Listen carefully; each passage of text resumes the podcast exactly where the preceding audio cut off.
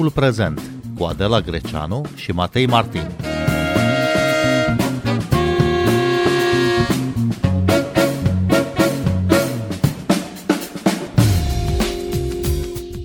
Ministrul de Externe al Rusiei, Sergei Lavrov, a anunțat astăzi că începe o nouă etapă din ceea ce Federația Rusă numește operațiunea specială din Ucraina. Și președintele ucrainean Volodymyr Zelensky anunța că astăzi începe ofensiva rusă în estul Ucrainei, bătălia pentru Donbass.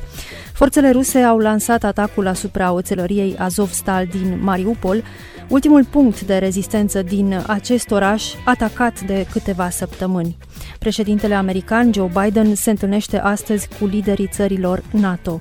Bine v-am găsit, noi suntem Adela Greceanu și Matei Martin și invitatul nostru este Camil Pârvu, conferențiar universitar la Facultatea de Științe Politice a Universității din București. Bună seara, bun venit la Radio România Cultural!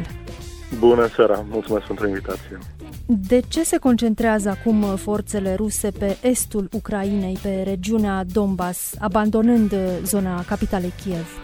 Din câte se pare, Rusia lansase la sfârșitul februarie o ofensivă pe toate fronturile posibile și în mod evident, mai ales în nord, această ofensivă a mers foarte prost. Au pregătit-o prost, au fost prea optimiști în uh, asumarea unor obiective prea ambițioase față de resursele pe care le puteau avea și mai ales pentru percepția pe care credeau ei că uh, uh, o aveau ucrainienii față de, uh, față de acest război. Și în momentul în care toată intervenția s-a lovit de o rezistență extraordinar de puternică din, din partea ucrainienilor, uh, a avut loc această reorientare a războiului către o invazie cumva mai mai strict uh, legată de, de Donbass, de estul Ucrainei, acolo unde um, există resurse ceva mai mari pentru armata rusă de a ocupa, uh, de a menține controlul asupra unei regiuni și um, pe care o poate ataca din mai multe direcții. De unde la început ei atacau uh, din foarte multe direcții cu linii logistice foarte slab organizate, acum par să fi luat mult mai în serios uh, organizarea logistică a atacului uh, armatei ruse asupra Ucrainei, deci în Donbass este ceva pentru ei un pic mai uh, realizabil în sensul în care își pot organiza uh, linia frontului într-un mod care să convină armatei ruse, pentru că este o linie mai plată, mai expusă um, loviturilor uh, de artilerie Um, dar și capabilă um, armata rusă să, um, să atace cu o artilerie foarte puternică armata ucraineană. Eliberarea celor două republici autoproclamate, Lugansk și Donetsk, asta își propune cel puțin deocamdată Federația Rusă. Care e miza, de fapt? De ce vor neapărat să înceapă sau să continue cu această operațiune în cele două regiuni separatiste, în cele două autodeclarate republici? Da, în fond acolo erau și uh, mizele inițiale, cel puțin așa cum fuseseră exprimate lunile trecute de oficialii ruși. Uh, ei construiau întregul uh, argumentar legat de, acest, uh, de această invazie pe uh, miza, așa zise, eliberării acelor două republici independentiste. Deci ei au încercat să creeze de ani de zile o uh, formă de uh, rebeliune la adresa uh, guvernului de la, de la Kiev, de la uh, regimului politic de la Kiev și a Ucrainei însăși. Da? Este o contestare ideii de țară a Ucrainei, este o contestare nu doar a unui regim politic, ci a ideii de stat Ucraina. Și atunci uh, au creat aceste republici pe care acum încearcă să le consolideze. Din start, cele două republici uh, și-au uh, declarat uh, în Constituțiile lor gradițe mult mai mari decât cele pe care le puteau controla la momentul respectiv. Um, și deci există acolo un potențial uh, care uh, părea să fie pentru, uh, pentru Rusia punctul cel mai ușor de, de, de controlat, da? pentru că uh, deja era o linie a frontului care se putea extinde uh, dar, uh, cum spuneam mai devreme, armata rusă inițial a optat pentru o invazie a, a Ucrainei din foarte multe direcții. Acum pare totuși ceva mai, uh, uh, cum să spun, un război care are mai mult sens din punct de vedere militar, aș spune, pentru că reprezintă o concentrare de, de, de armată pe un teritoriu cât de cât uh, uh, restrâns. Poate fi considerată o înfrângere pentru armata rusă retragerea din jurul capitalei Kiev? Chiar dacă ei nu vor recunoaște și vor, uh, de altfel, atunci când s-au retras, au uh, formulat-o ca și când este actul lor deliberat de reorientare, în, în fond, da, este un eșec, este o înfrângere, un eșec militar, pentru că în mod evident, au încercat să încercuiască și să intre în capitală, în, în orașul Kiev. Um, n-au reușit uh, nici să încercuiască, iar convoaiele militare pe care le-au înșirat uh, pe diverse direcții, în special dinspre Belarus, dar și dinspre estul Ucrainei, uh, s-au apropiat, dar au suferit uh, și, și eșecuri ale propriei organizări, dar și uh, atacuri din partea armatei Ucrainei foarte puternice și într-un final n-au putut uh, finalmente să, să susțină acel efort de război, sau s-au retras, s-au reorganizat. E de văzut în ce măsură acele trupe mai sunt uh, astăzi uh, capabile să intre într-o nouă parte a războiului, într-o nouă fază a războiului, pentru că totuși sunt uzate, sunt foarte obosite și sunt demoralizate, bănesc. Dar cum se explică rezistența ucraineană din regiunea Donbass și mai ales din uh, orașul port Mariupol, încercuit uh, de forțele ruse și atacat de atâtea săptămâni, apărat de batalionul Azov?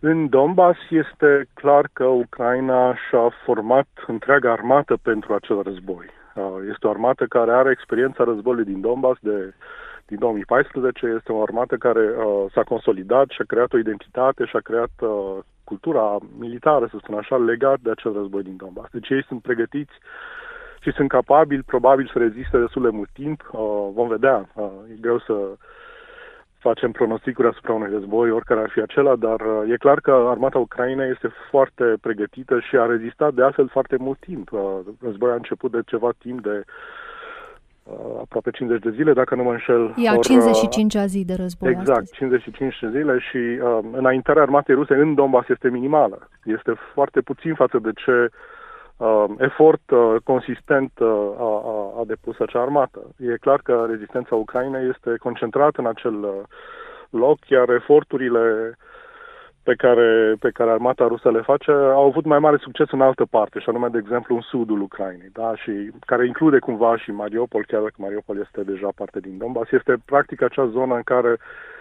uh, invazia prin Crimea a putut să fie uh, una care să aducă trupe, material și, și să, să împrospăteze cum ar veni uh, efortul de război al, uh, al Rusiei. Este în același timp, Mariupol este un oraș simbol, este un oraș simbol al rezistenței uh, Ucrainei, este un oraș pe care uh, niciuna dintre părți nu a vrut să-l cedeze sau să renunțe, la, la care n-a vrut nimeni să renunțe. Și se vede că este un oraș care va deveni probabil simbolul acestui război, uh, pe lângă alte, probabil că vom, vom avea și alte uh, momente tragice, um, cum este uh, Bucea, dar este, uh, Mariupol este un oraș imens, totuși este un oraș imens care a fost distrus aproape în totalitate. Și nu cred că ne puteam închipui că în istoria pe care o trăim mai, uh, mai vom mai avea de-a face cu un asemenea tip de, de război în care se, se distruge complet un oraș.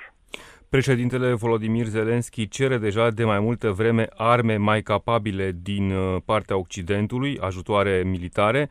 Știm deja că um, Polonia pledează în Occident uh, pentru un angajament occidental mai important din punct de vedere militar, pentru un sprijin militar mai important pentru Ucraina. În schimb, alte state, de pildă Ungaria, uh, blochează rutele posibile pe, prin care ar putea Um, ca aceste arme să ajungă uh, la destinație, adică în Ucraina. Cum vedeți până acum uh, ezitările acestea ale Occidentului, ale statelor europene în primul rând, în ceea ce privește un ajutor uh, militar mai important pentru Ucraina? Europenii au ezitat destul de mult pentru că au încercat să opereze cu un concept al încheierii războiului care se dovedește a fi nerealist. Uh, au crezut că e posibil ca războiul să se încheie relativ rapid, fie pentru că uh, Rusia reușește să își atingă uh, obiectivele anunțate, fie că Rusia renunță, dar din, din, din câte se vede, nimeni nu renunță. Și atunci uh, se pare că uh, acea ezitare inițială a europenilor, nu, care încercau să trimită mai degrabă armament defensiv, uh, cu toate că, în fine, ideea de armament defensiv e puțin uh, um, lipsită de sens. Este totuși uh, o escaladare a, a ajutorului de data aceasta pe care uh, Europa îl trimite și, și Statele Unite îl trimit în, uh, în Ucraina. Vedem că totuși uh, au început să trimită și blindate, au început să trimită și uh, tunuri, răbuziere. Este un alt tip de, de material militar pe care îl vedem uh, transferat în ultimele zile și săptămâni uh, către, către Ucraina. Uh, sincer, în legătură cu ruta uh, din Ungaria, mă îndoiesc că are o importanță foarte strategică. Adică cred că majoritatea materialului trece prin uh, Polonia oricum și faptul că Ungaria nu participă este mai degrabă secundar în, în uh, geometria acestui război. Uh, ceea ce se va întâmpla mai departe depinde de diferența de Um, pentru că e o dublă asimetrie. Pe de o parte, uh, rușii au, armata rusă are material, dar nu are suficient de mult personal, iar în cazul armatei Ucraine este cumva invers. Uh, au personal dispus să lupte, dar nu au suficient material. Și acest material de război, uh, care este um, într-un fel um, adaptat la terenul din Donbass uh, este ceea ce încearcă acum unele state să trimită cât mai repede în, în Ucraina. Mie mi se pare că s-a schimbat discursul uh, liderilor politici uh, europeni. Astăzi citeam Mark Rutte, Olanda trimite blindate, Polonia și așa mai departe. Deci sunt mai multe eforturi de a trimite un material ceva mai consistent pentru tipul de război care este acum în, în Donbass.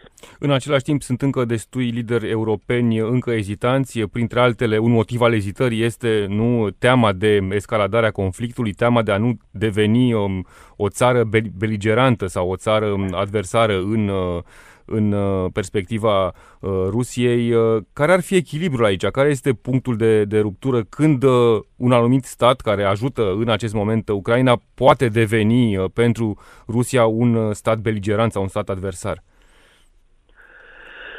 Nu cred că are cineva un răspuns foarte concret la o asemenea întrebare. Um, în același timp, așteptările de acum o lună și jumătate erau cu totul altele și logica, sau în fine, retorica escaladării um, a fost cumva depășită de, de starea de, de lucruri. Astăzi discutăm despre escaladare deja în termeni care nu cred că se um, se pot, uh, uh, să spun, operaționaliza. E, e greu să anticipezi, uh, sau bănuiesc că cel puțin eu nu pot anticipa cum, cum ar putea arata escaladarea când deja avem orașe complet distruse în Ucraina. Adică, um, da, putem să gândim despre o fel de um, internaționalizare a unui conflict. Um, dacă ce ar fi escaladarea, evident, ar fi catastrofală. În același timp, uh, nu știu dacă armata rusă mai are capacitatea de a internaționaliza sau intenția sau uh, are vreun sens internaționalizarea unui conflict uh, în măsura în care uh, se vede că are probleme foarte serioase în Ucraina deja și nu cred că își poate permite să deschidă alte fronturi. Camil Pârvu, am văzut cu toții imaginile de la Bucea, de la Irpin. Uh, sunt crime împotriva umanității, crime de război, poate și genocid, uh, cum acuză președintele Joe Biden. Uh, care este momentul din care comunitatea internațională ar trebui într-adevăr să intervină militar în Ucraina pentru a anula orice altă încercare, pentru a zădărnici posibile crime de acest fel? Într-un fel, pare o întrebare care uh, trimite la un răspuns binar, adică există sau nu există uh, intervenție occidentală. De fapt, de, ea deja există într-un fel sau altul, adică tot acest uh, transfer de armament, uh, de uh, informații, uh, este o formă de intervenție. Acum să fie o intervenție ceva mai directă sau mai oficială, probabil că nu vom vedea. Um, cred că mai degrabă, și nu cred că Ucraina cere așa, așa ceva. Eu n-am auzit din um, cerințele pe care uh, președintele Zelinski le, le formulează în diferitele sale intervenții în, uh, în statele care um, ajută uh, Ucraina. Eu nu am auzit o, o cerere de soldat sau de, cum să spun, o intervenție oficială a unui alt stat, ci mai degrabă ajutor, ajutor militar. Pentru că gândiți-vă că armata Ucraina este totuși foarte mare. Sunt puține armate capabile să ajute armata Ucrainei cu personal militar. Mai degrabă este vorba de această continuă intervenție și de o intervenție, de, de, un, pardon, de un sprijin și un sprijin care să permită armatei Ucrainei să, să opună o rezistență mai puternică armatei ruse. Președintele american Joe Biden discută astăzi uh, din nou cu liderii NATO. Ce mai poate face NATO pentru a sprijini Ucraina fără să provoace escaladarea conflictului? Um, mi-e foarte greu să-mi dau seama ce ar putea să facă în plus. Cred că mai degrabă ar trebui să intensifice ceea ce face deja. Um, e vorba de transferuri militare, de informații, de, de, de um, material militar și cu cât acest material militar este mai, mai uh, um, cum să spun, adaptat uh, condițiilor de, de, de război din Donbass, cu atât uh, războiul um, poate fi echilibrat. Uh, altfel, uh, probabil că armata Ucrainei nu va mai avea cu ce să lupte și atunci uh, războiul se va încheia cu o, cu o uh, ocupație uh, a Rusiei uh, care nu este o formă de pace. Aici mi se pare că este una dintre uh, temele care trebuie cumva abordate. Uh, finalizarea războiului nu înseamnă cu adevărat pace. Cu alte cuvinte, victoria Rusiei nu este cu adevărat pace, în măsura în care uh, distrugerea uh, identității unui stat uh, cum este Ucraina nu este ceva ce se face cu pace. Adică este, va fi o violență care va continua sub altă formă și ocupația uh, rusă, după cum vedem în teritoriile ocupate, este una care este extrem de violentă și care, um, cu alte cuvinte, nu dă uh, mari șanse uh, speranței că uh, pur și simplu dacă se uh, oprește uh, rezistența Ucrainei uh, ajungem într-o situație mai bună. Cred că, din păcate, Ucraina este cumva obligată să reziste cât poate pentru a preveni acest uh, deznodăbânt uh, care este fatal. Și atunci sugerați, uh, domnule Camil Pârvu, că singura soluție de pace durabilă ar fi înfrângerea zdrobitoare a Rusiei pe terenul Ucrainei? Nu știu dacă înfrângerea zdrobitoare poate fi obținută, pentru că e totuși armata rusă și uh, resursele ei sunt considerabile, dar uh, Uh, ceea ce cred este că e posibil ca regimul de la Kremlin să uh, decide la un moment dat că sunt costuri uh, pe care nu vrea să și le mai asume sau să aibă un fel de spațiu de a reinterpreta care sunt obiectivele războiului, să declare o victorie în măsura în care, uh, de fapt, singurul public al acestui regim este publicul intern. Nu, mi se pare că Rusia caută să-și justifice într-un fel uh, acțiunea în rândul uh, comunității globale, să spun așa, ci doar pentru publicul intern și măsura în care uh, reușește să-i convingă pe cetățenii ruși că obiectivele în Ucraina au fost atinse sau că există o formă de victorie, uh, lucrurile pot fi uh, încheiate cumva acolo. Uh, din punctul de vedere al Ucrainei, nu cred că sunt, uh, nu văd niciun semn de a fi dispuși să, să renunțe într-un fel sau altul, ci probabil că vor continua atât timp cât vor avea resurse să se apere. Am văzut uh, de la începutul uh, războiului cum uh, statele europene s-au solidarizat în privința sancțiunilor aplicate Rusiei. Una dintre cele mai importante dependențe ale Europei de Rusia este cea de gaz și de petrol.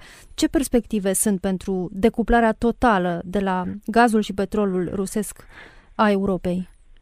Uh, nu există perspective, cel puțin pe termen mediu, pentru așa ceva. Uh, chiar și reducerea la jumătate a dependenței de gaz uh, rusesc ar fi um, foarte problematică și ar dura extraordinar de mult. Uh, așa cum este acum configurată uh, economia europeană, are dependențe atât de mari de, de gazul uh, rusesc, încât uh, nu există soluții și nu există cu ce să fie înlocuit, nu există resurse de gaz uh, atât de mari în altă parte, uh, nu pot fi înlocuite de mâine uh, resursele de gaz ale Rusiei cu un alt furnizor pentru Europa, iar să înlocuiești uh, acest tip de, de combustibil cu alt tip de combustibil înseamnă o reconversie industrială pe care nu cred că o vom vedea prea curând, pentru că um, nu, din nou, nu există nimic disponibil pe termen scurt pentru a înlocui ce înseamnă gazul uh, rusesc. În plus, nu toți liderii europeni sunt dispuși să renunțe la importurile de gaz din Federația Rusă. Ce rol vor juca în ecuația sancțiunilor lideri precum premierul ungar Victor Orban? Um, mi-e greu să-mi dau seama cum ar arăta tipul de decizie colectivă europeană pe care ar bloca-o Victor Orban. Pentru că deocamdată nu sunt asemenea discuții sau asemenea decizii de care eu să fiu conștient cel puțin în discuție. Um, nu se va renunța la, la, la gaz, pentru că nu doar, Ucraina, uh, pardon, nu doar Ungaria este atât de dependentă de, de gazul rusesc, sunt multe alte țări, în principal Germania, și atunci nu sunt uh, opțiuni pe care europenii să le formuleze și care ar lăsa uh, Ungaria într-o, uh, într-o poziție de veto. Uh, în același timp, uh, e clar că um, Victor Orban are un rol destul de uh, clar de a, cum să spun, de a um, subrezi um, formarea unei uh, poziții comune europene, uh, măcar la nivel retoric. Mai mulți uh, șefi de state și de guverne au călătorit uh, în ultimele săptămâni la Kiev și s-au întâlnit cu președintele Volodymyr Zelensky. Care este miza acestor vizite? Sunt vizite de încurajare, sunt vizite în care încearcă să... Uh, prezența fizică în capitala Ucrainei este o prezență extraordinar de importantă. Gândiți-vă că acum câteva săptămâni încă ne așteptam ca trupele uh, Rusiei să intre în uh, Kiev și să aplice acestui oraș uh, tratamentul pe care l-au aplicat unui oraș ca uh, ca Harkiv sau ca, ca uh, poate uh, în condiții mai tragice chiar Mariupol. Deci ar fi fost uh, um, un, un dezastru imens pe care armata rusă era dispusă să-l, să-l producă, iar prezența aceasta unor uh, înalți responsabili uh, pe terenul acestei capitale, în spațiul fizic al acestei capitale, înseamnă nu doar un uh, mesaj de, de solidaritate, ci și un mesaj de garantare, să spun așa, a, a, a viitorului acestui oraș. E o ciudățenie, o curiozitate, domnule profesor. Ați văzut și dumneavoastră aceste călătorii cu trenul vin liderii europeni uh, la Kiev, uh, într-o țară aflată în război. Astfel de servicii încă funcționează. Merge trenul, merge poșta, Uh, merg serviciile de salubritate ale primăriei. Azi dimineață circulau pe rețelele sociale fotografii din orașele uh, părăsite de armata rusă, unde oamenii s-au apucat deja să facă curățenie după bombardamente. Cum vă explicați că într-o țară copleșită de război, astfel de servicii publice, uh, locale, municipale, încă funcționează și pare că funcționează bine? Um, aș spune că sunt cel puțin două tipuri de explicații. Una este că totuși Ucraina este o țară imensă, iar uh, dacă vă uitați pe hartă, cel puțin în noua etapă acestui război, e oarecum restrânsă uh, suprafața pe care uh, se desfășoară ostilitățile. Chiar dacă uh, armata Rusiei uh, bombardează multe orașe uh, constant, prezența lor fizică este cumva restrânsă la sudul și la estul Ucrainei. În același timp, există în uh, orice țară aflată sub uh, un asemenea atac, probabil un etos de, de colaborare și de, aș pune cumva patriotism, nu? De, de oameni care se simt implicați și care se dedică uh, rapid uh, ideii de a-și reface viața. Și cred că este unul dintre elementele care va contribui destul de mult la, la revenirea Ucrainei. Sunt peste 5 milioane de refugiați, uh, cei mai mulți e vorba în primul rând de femei și de copii. Uh, cum credeți uh, că se arată viitorul acestor refugiați? Se vor putea vreodată reîntoarce? 5 milioane de refugiați este un număr imens. Nu cred că vor rămâne cu toții în altă țară decât uh, Ucraina. Mulți dintre ei se vor întoarce cu siguranță, însă nu imediat și uh, Um, chiar dacă se vor întoarce, se vor întoarce în locuri în care viața lor va fi cu totul alta din momentul în care se vor întoarce și nu se va regăsi um, viața de dinainte. E, e, este un episod extraordinar de tragic în istoria Europei să uh, nu putem împiedica un asemenea tip de uh, dezastru și cred că pentru fiecare dintre noi o datorie minimală este aceea de a sprijini acești refugiați cu ce putem. Camil Pârvu, la ce să ne așteptăm uh, în viitorul apropiat, în războiul din Ucraina? Dat fiind că cele două armate par să se confrunte acum frontal, direct în Donbass, um, probabil că um, este un tip de război care va avea în câteva săptămâni, probabil, un, un nu, dacă nu un deznodământ, măcar un, uh, o formă de a um, reconfigura uh, raportul de forțe. Și în funcție de ce se va întâmpla în Donbass, vom vedea și capacitatea Rusiei de a continua acest război în funcție de ce s-a întâmplat acolo și capacitatea Ucrainei de a apăra alte teritorii. Uh, este un viitor foarte deschis, aș spune. Uh, mi se pare că ceea ce nu s-a putut anticipa inițial, sau cel puțin uh, din analizele inițiale, dinainte de război și din primele zile ale războiului, și anume această capacitate extraordinară a Ucrainei de a rezista. Um, acum se vede, însă depinde totuși de niște resurse pe care le are în cantități destul de limitate, și anume acest material bine, de război pe care Rusia încă l are în cantități foarte mari și care ar putea să facă diferența în favoarea Rusiei. Um, în funcție de ce se va întâmpla în Donbass, uh, ne vom reîntâlni eventual să, să discutăm despre următoarele părți. Camil Pârvu, vă mulțumim uh, foarte mult pentru acest interviu. Noi suntem Adela Greceanu. Și Matei Martin. Cu bine, pe curând. Asculți timpul prezent. Timpul prezent e un talk show zilnic despre politică, societate și cultură difuzat la Radio România Cultural. Ne puteți asculta pe Apple Podcasts, Google Podcasts, Castbox, Spotify și altele.